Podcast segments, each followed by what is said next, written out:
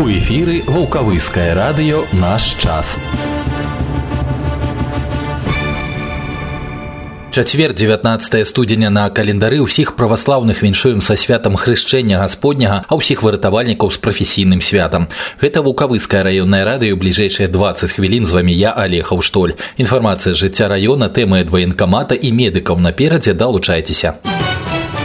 Чарговую суботнюю прамую лінію 14 студзеня праводзіў намеснік старшыні ваўкавыскага райвыканкама ігар салавей ад жыхароў раёна паступілі чатыры звароты па пытаннях медыцынскага і транспартнага абслугоўвання добраўпарадкавання пад'язных шляхоў і тэрыторыі на адзін зварот дадзены тлумачэнні астатнія накіраваны на разгляд па кампетэнцыі у бліжэйшую суботу 21 студзеня з 9 до 12 гадзін прамую лінію па нумары 5 13 60 правядзе намеснік старшыні ваўкавыскага райвыканкама Татьяна Викторовна Андрушкевич Гарачую лінію правядзе ў панядзелак 23 студзеня лідскі міжраённы камітэт дзяржаўнага кантроля. У камітэце дзяржкантроля гродзенскай вобласці на пастаянным кантролі знаходзіцца пытанне ўтрымання жывёлы на жывёлагадоўчых аб'ектах і яе захаванасць у сельскагаспадарчых арганізацыях вобласці ў зімова-стойлавы перыяд.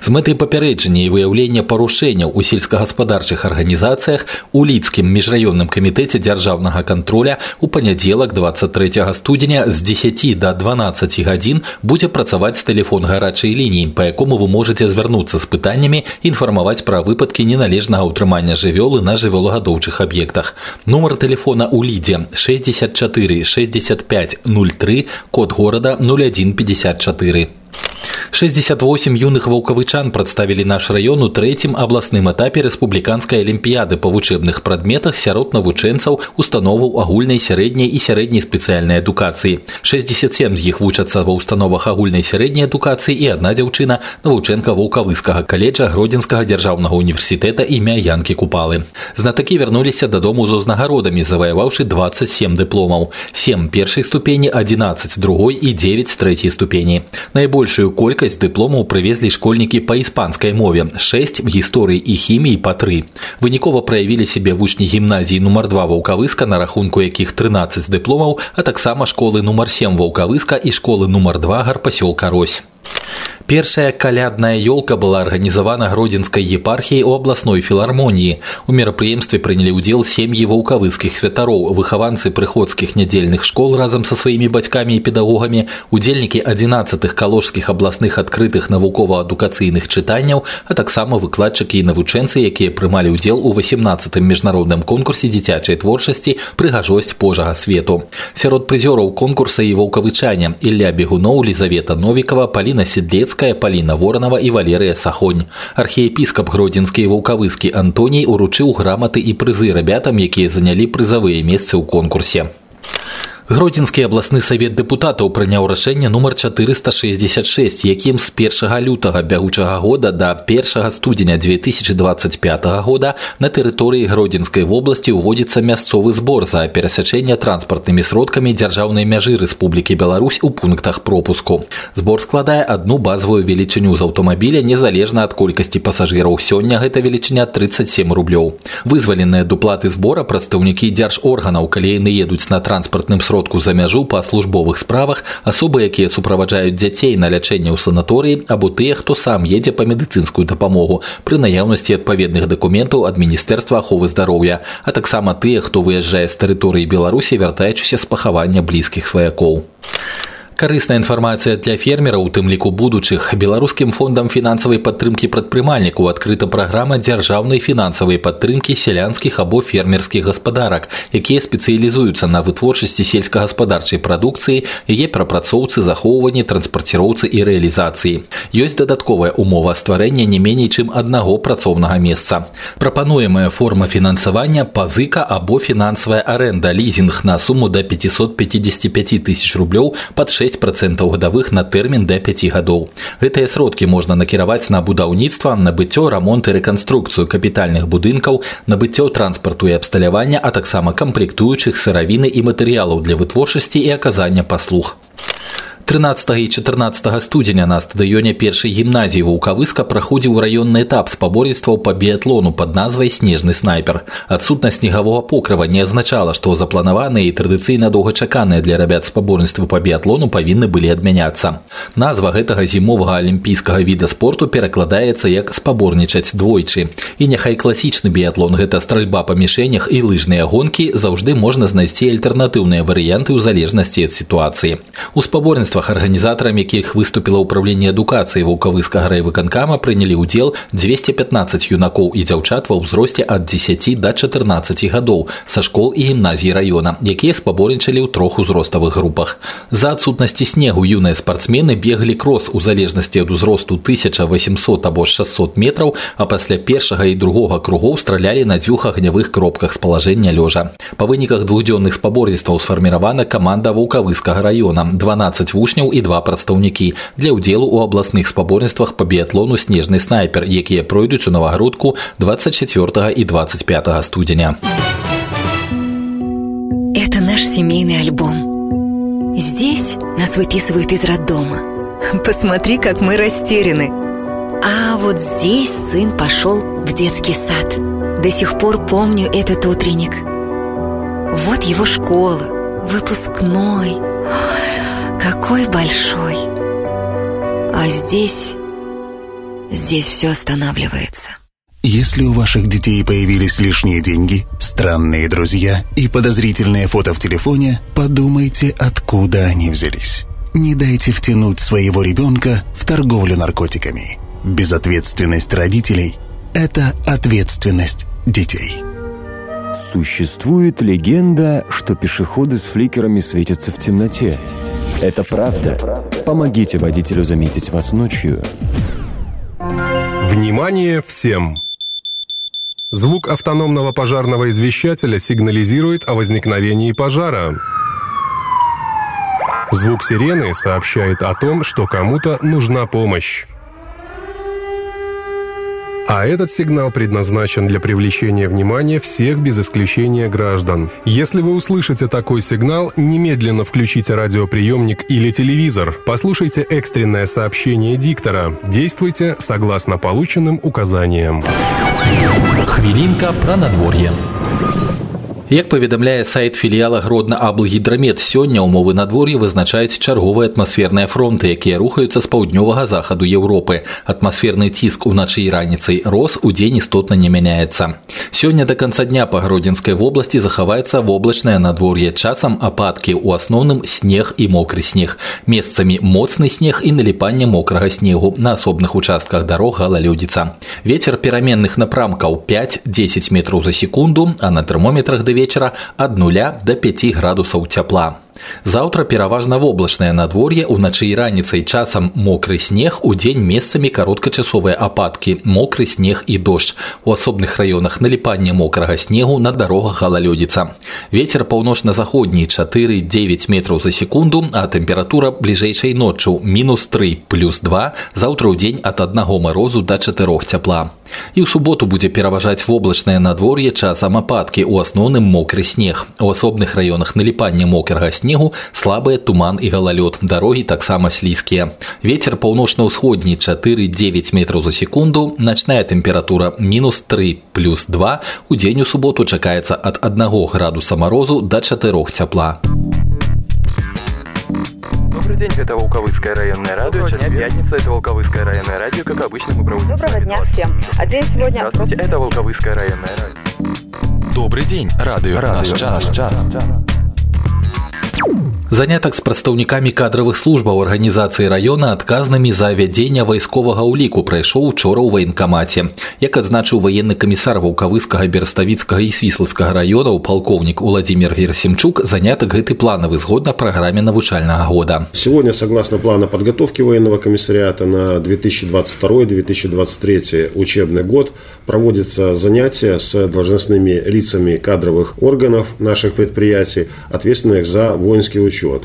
В ходе сегодняшнего занятия данным лицам будут доведены основные требования нормативно-правовых актов, обязанности их граждан по воинскому учету, ну и какие документы необходимо будет ввести в ходе воинского учета. Также будет доведена ответственность за нарушение правил воинского учета. Я думаю, что данное занятие будет способствовать повышению качества нашего воинского учета.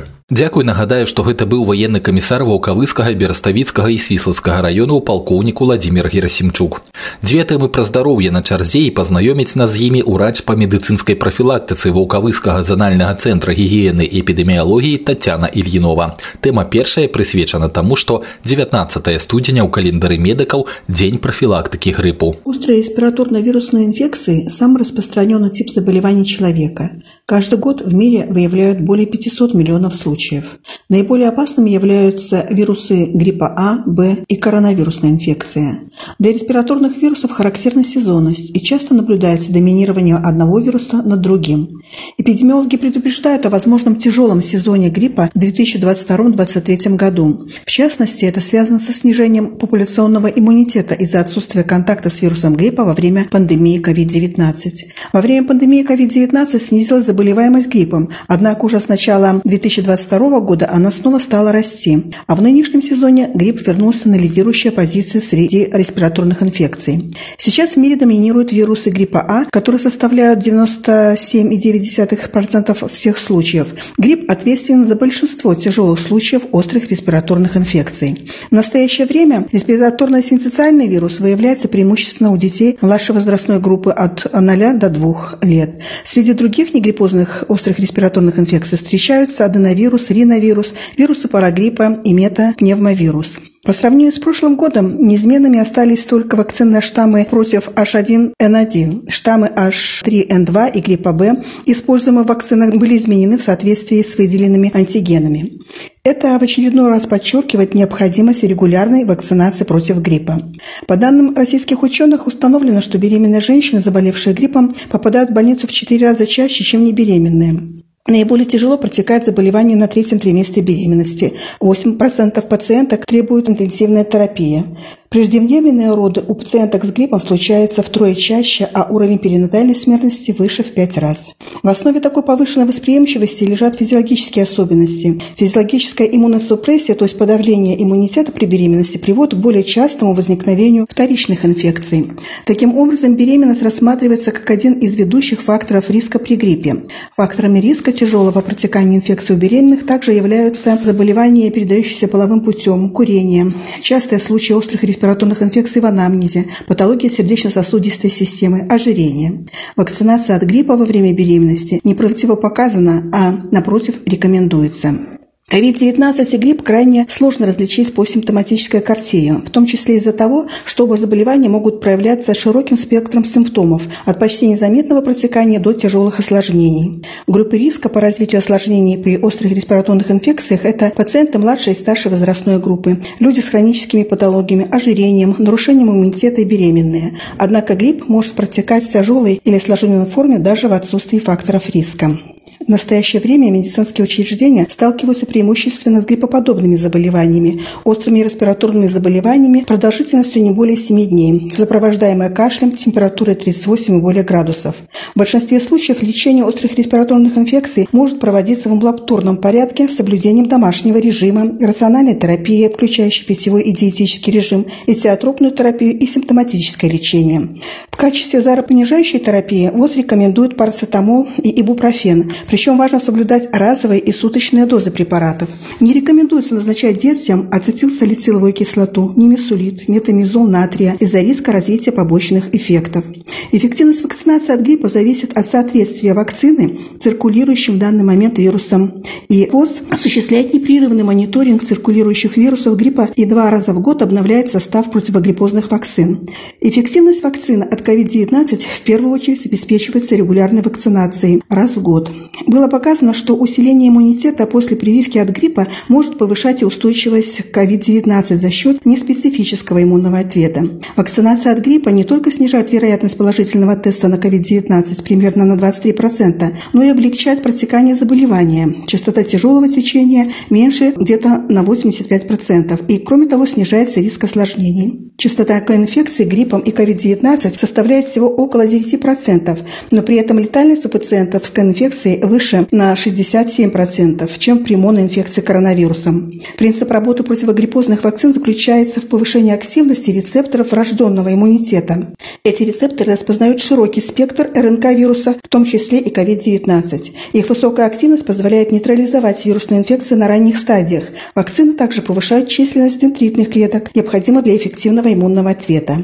Грипп по-прежнему является одной из наиболее социально значимых респираторных инфекций. Его осложнения представляют серьезную опасность для многих групп населения и нередко становятся причиной отсроченной смертности.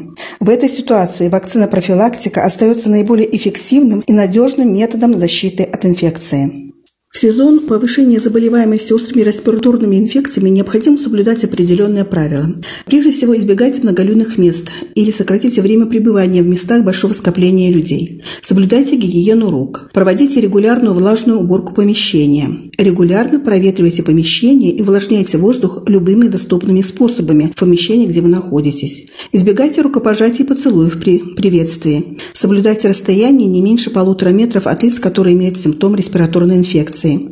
Также соблюдайте респираторный этикет. Прикрывайте рот и нос салфеткой, а лучше одноразовым платком, который сразу же после использования выбрасывайте. Используйте медицинскую маску и ведите здоровый образ жизни. Это повысит естественную сопротивляемость вашего организма. И другая тема от Татьяны Ильиновой – алкоголь и алкоголизм. Алкоголь уносит здоровье и жизни людей, не различая их возраст, расу, род занятий и пол. Под ее влиянием попадают все социальные группы населения.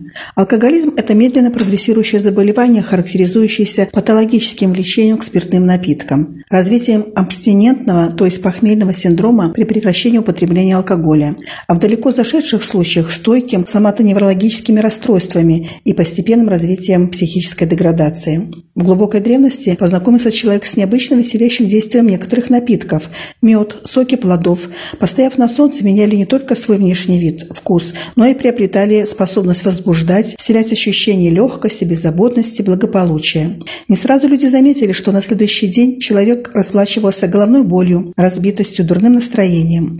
Разумеется, наши далекие предки не догадываться не могли, какого страшного врага они приобрели. В мифах, легендах сказках древнего мира всюду фигурирует вино, опьянение, разгул. Основным действующим началом опьянения любого напитка является алкоголь, этиловый или винный спирт.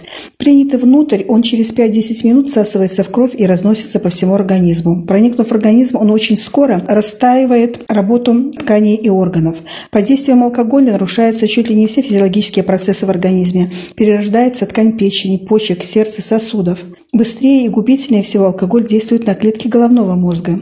Ученые выяснили, что под влиянием спиртных напитков в коре больших полушарий головного мозга вслед за усиливающимся возбуждением наступает резкое ослабление процессов торможения.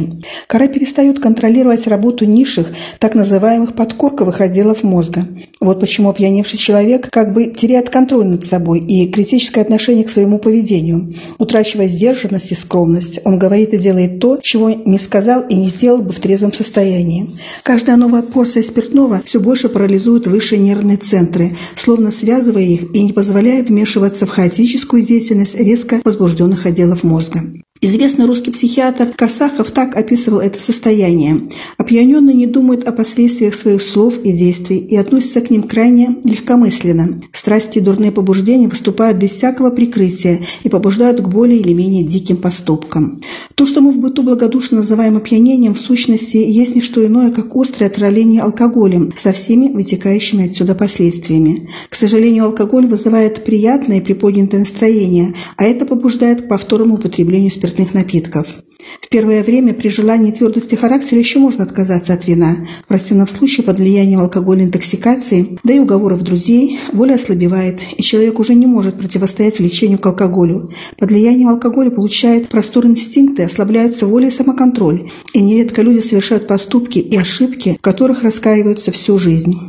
Если пьянство – это результат неправильного воспитания, слабоволия, распущенность, подражание дурным привычкам, то алкоголизм – это серьезная, тяжелая болезнь, требующая специального лечения.